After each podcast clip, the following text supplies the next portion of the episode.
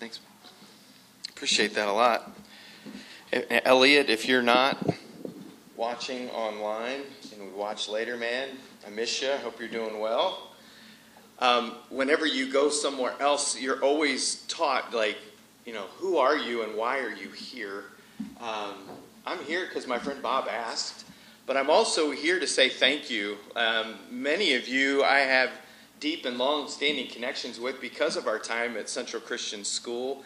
Um, seeing Libby come in today, and um, I, I knew her husband Travis when he was a young man and just came and hung out with our youth group and spent time with them. And I was at your wedding at the beach in that beautiful September, and we've got to be coming up on close to 10 years now. Is that right? 12 years this September. Okay, so there you go. See, and we can always add on those extra two years that we kind of got robbed, right? Golly. No, it's really good to be here with you all. Um, and, and I do want to say thank you. One of the things that I talked to our board about as we I don't know, say sized each other up and decided how, if we are going to work together, how that was going to look. One of the things that I outlaid, outlined for the board was I really would like, I don't want to go and insert myself into pulpits everywhere, but I would certainly uh, welcome any invitation uh, to be a part of our churches that support Central through the corporation and um, have sent us students. So seeing the Zooks and others here that have sent students, and Liz, who's an alumni, and and just seeing so many others that have um, a depth of background. In my my years there at Central, I'm honored to be in the position I'm at, to be one of the lead servants of the school, and. Uh, I think in any time you accept a, a responsibility in leadership, you realize just how inadequate you are, and indeed I am. Um, but deeply grateful because people like Bob Troyer and others teach in our classrooms and serve in our school, and Darren Nisleys that are corporation chairs and, and oversee to make sure that Central is this place that is grounded in the faith of Jesus, and everything that we do uh, is in the midst of trying to find ways to teach children how to live their lives and inspire them to do so in following Jesus. So I'm here to say thank you. I'm here to say thank you that you are a part of that journey and one of the furthest away mileage wise. So respecting the fact that Jacob and Maddie and Andrew and Benjamin and others had spent long hours in car um, and other sharing rides and helping bring students back and forth for a number of years to make sure they had the opportunity to learn and grow at Central. We're grateful for your sacrifice and your investment in Central. One of the things that uh, has been impactful to me just these last several months is glancing back a little bit into childhood and things that remind me now of things I didn't really know then, but those seeds that were planted the gospel writer Luke mentioned that Jesus was being carefully watched. And I watched carefully these young people carefully watching Darren as he taught them a story about bees and the kingdom of Jesus. And I remember these stories because, and I think about them carefully watching these and how they don't understand the depth of the richness of being a part of this loving community that Darren talked about, this community of faith that we live out this pursuit of Jesus together. I had that opportunity. I wasn't raised uh, in a Mennonite church. I was introduced to Anabaptist teaching in college and accepted those uh, teachings as, as the way, as the, as the stream of Christianity that I wanted to be a part of in my adulthood. Um, but my childhood was very similar to those of the children that sat attentively this morning. I might have been like the one that climbed in behind the cabinets um, and, and needed the direction to come on back out and participate together. That was me. But one of the things about being Nate Holton was I was raised in a family uh, that loved Jesus. My grandfather was uh, drafted in World War II and while he was away, and my grandmother worked in a an air an air an air airplane yard um, helping supply air, airplanes in uh, central Ohio, um, she came across a preacher that taught her about Jesus. And she wrote letters that I still have some of these to my grandfather in Germany of how she came to faith in Christ. And I read letters of my grandfather back rejecting and questioning that faith. And there's the story of when he returned home from Germany, the first thing that he did before he even started the family, of which my mother was the fourth of four children, he began to debate and go back and forth with this preacher about the realities of life and rejection of faith. And as is often the case when people examine the ways of Jesus and look into the Bible, um, he began to find the promises that God made in the Old Testament being fulfilled in the stories of Jesus, that this way of Jesus was indeed the way to live. And he was baptized into Christ shortly before my mother was born. That's been my heritage and my history, and I cherish seeing that playing out here at First Mennonite in Canton, Ohio. That these children are carefully watching us I think with a different spirit than the Pharisees of Luke chapter 14, uh, but certainly with an intensity that may not be understood completely now, but will one day bear fruit. My grandmother's name was Edith, Edith Lenore Williams, and she said, Nathan, I just want to be a blessing. That's all I want for my life is to be a blessing to other people. I heard her tell my cousins Michael and Wendy and Craig and Tiffany and Kimberly and my brother Benjamin and my sister Bethany. I remember hearing my grandmother say this many times as I was growing up. And my first memory of hearing it, uh, probably around the age of three or four, I didn't have a clue what she meant, and I didn't know what a blessing was, but I could tell that it was a good thing. And I could tell that it was a Christian thing. But beyond that, I was caught in a childhood mystery of faith that I have only more discovered now. Has anybody ever been there? Those things that recall you back and say, ah, that was a seed that was sown so many years ago, and I had no idea. But I knew then how rich it was and how powerful it was. And as I grew older, this notion of the word blessing, this notion of blessing began to take on helpful contours and it became a little bit more understandable. Blessing was something that Jesus, that God, that the Holy Spirit did on a regular basis to good little boys and good little girls. We had to mind our elders. We had to work hard in school.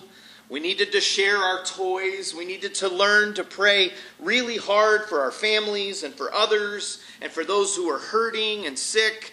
And we had to learn to pray for ourselves. And if we did those things, then we would receive whatever we asked for. That was a blessing to me as a young child. That only worked for a time, though, because life became more complicated and I learned in Sunday school one morning that sometimes the answer from God was a no rather than a yes. Or as oftentimes it can be, God remained quite silent. And that was confounding as we drink a little bit deeper of the vastness of an omnipotent, all powerful God. But this too began to make a little bit more sense over time because I could on occasion ask for more than was realistic or reasonable. Have you ever been there before, right? Like, I remember praying for a helicopter. I lived in Marysville, Ohio, pretty rural area. Most helicopters you saw were when you went to Columbus. And my dad was a teacher, a public school teacher, and my mom was a part time beautician for whatever reason, that wasn't enough income to buy that helicopter I so desperately wanted.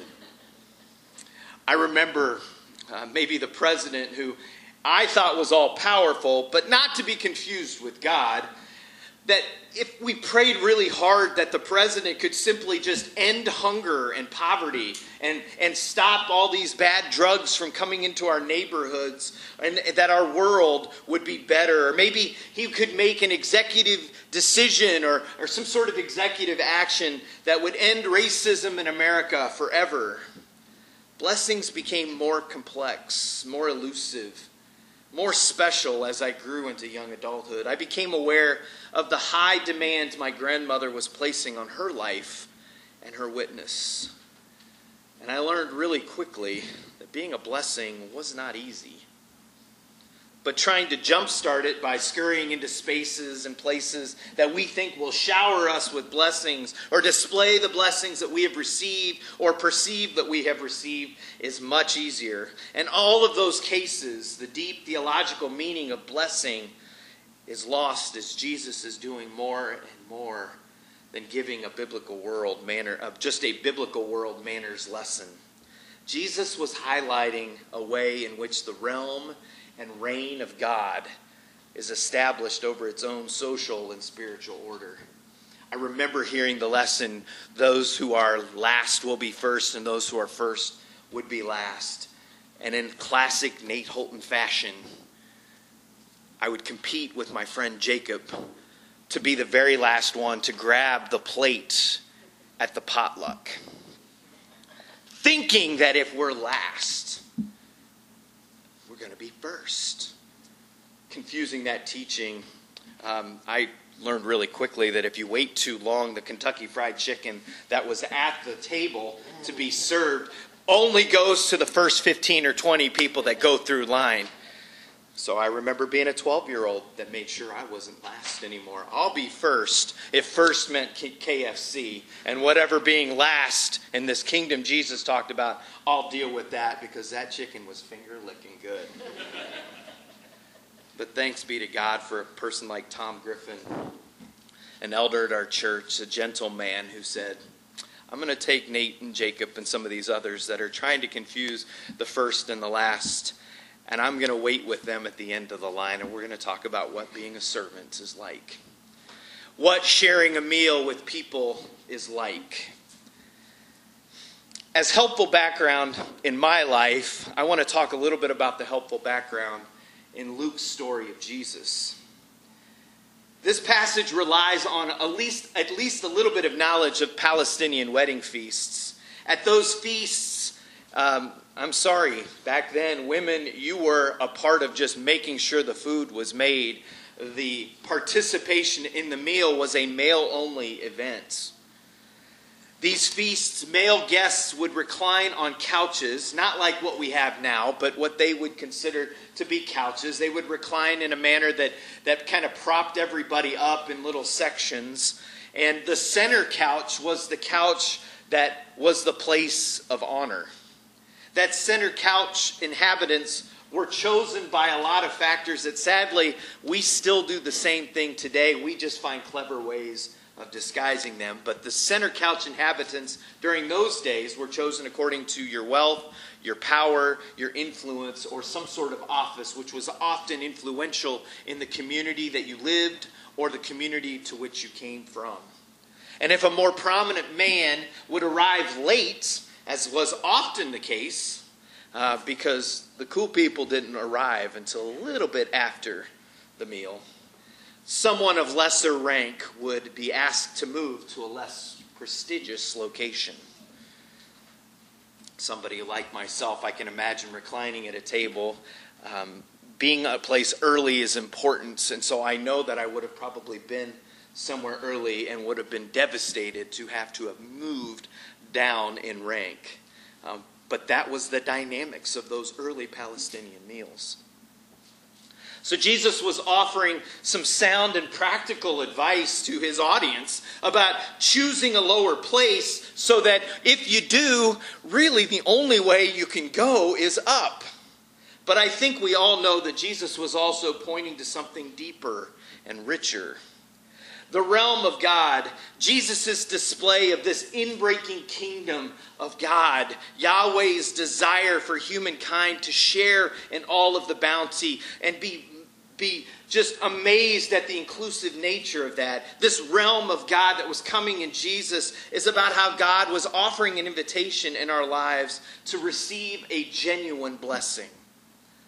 And when we learn that it is crassly unfaithful to store up spiritual brownie points to note our goodness and then make it worse by this ostentatious display of goodness. It's Nate working so hard to compete with Jacob that I am going to be the last one to eat. And I'm going to get the last of those carrots and the last of that celery shaking out the dust, right? Those little crumbly pieces of KFC.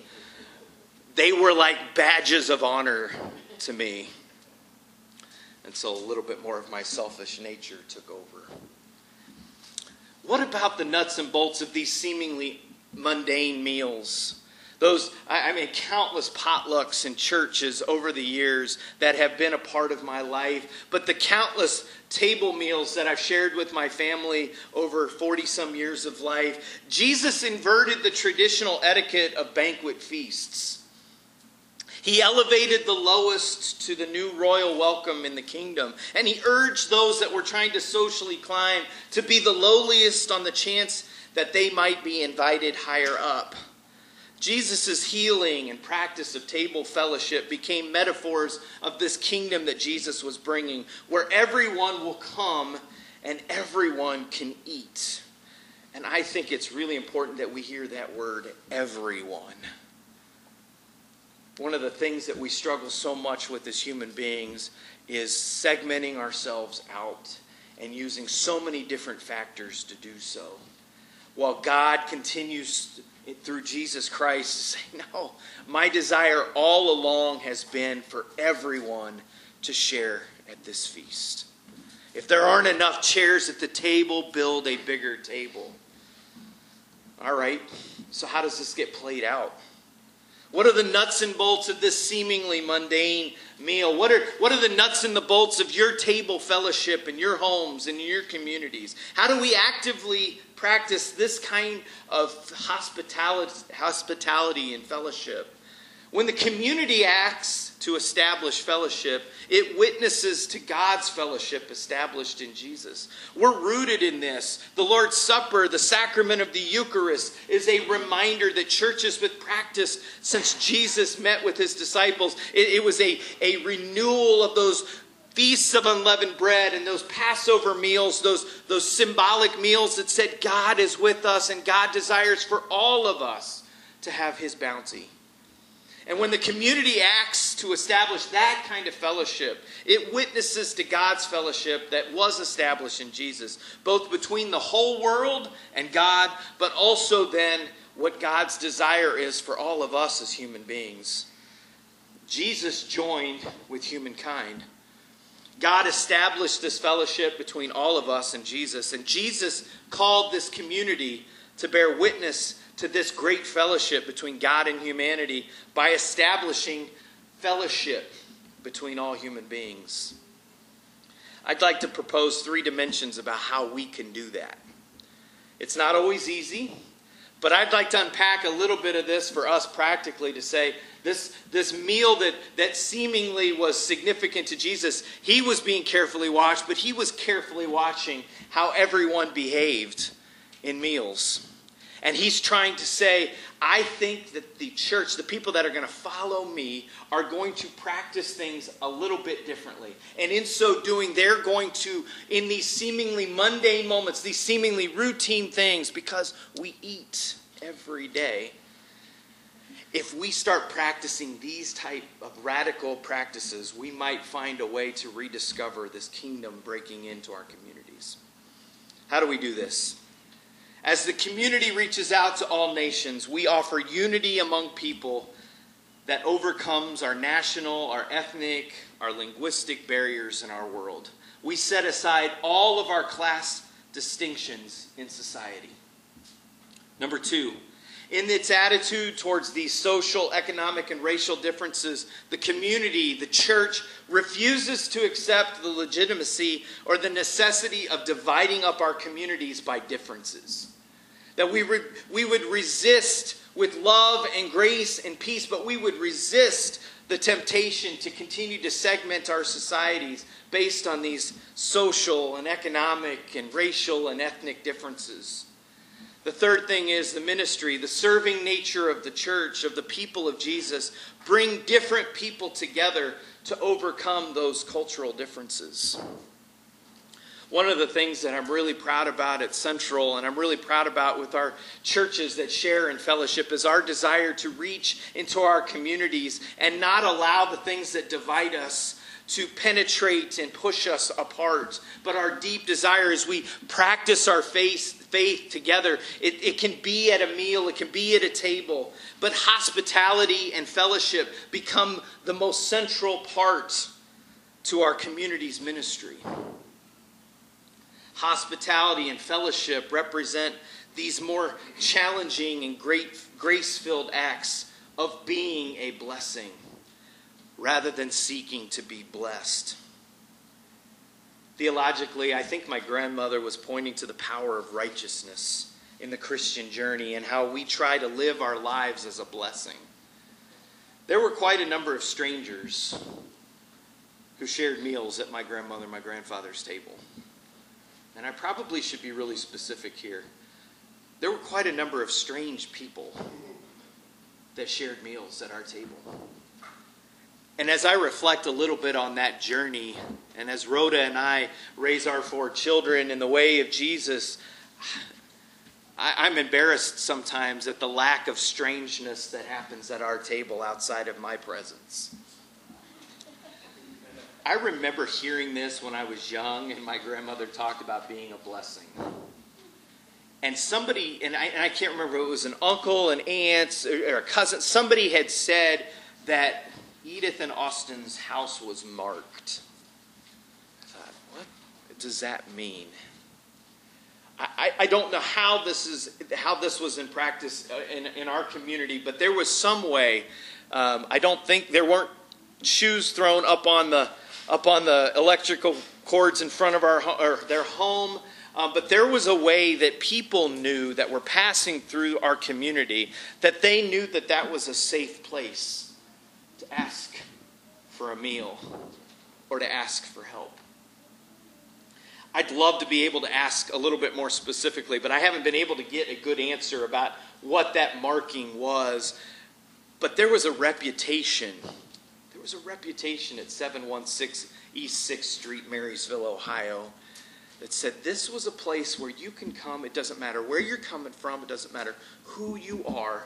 If you are a human being, you're going to eat a meal.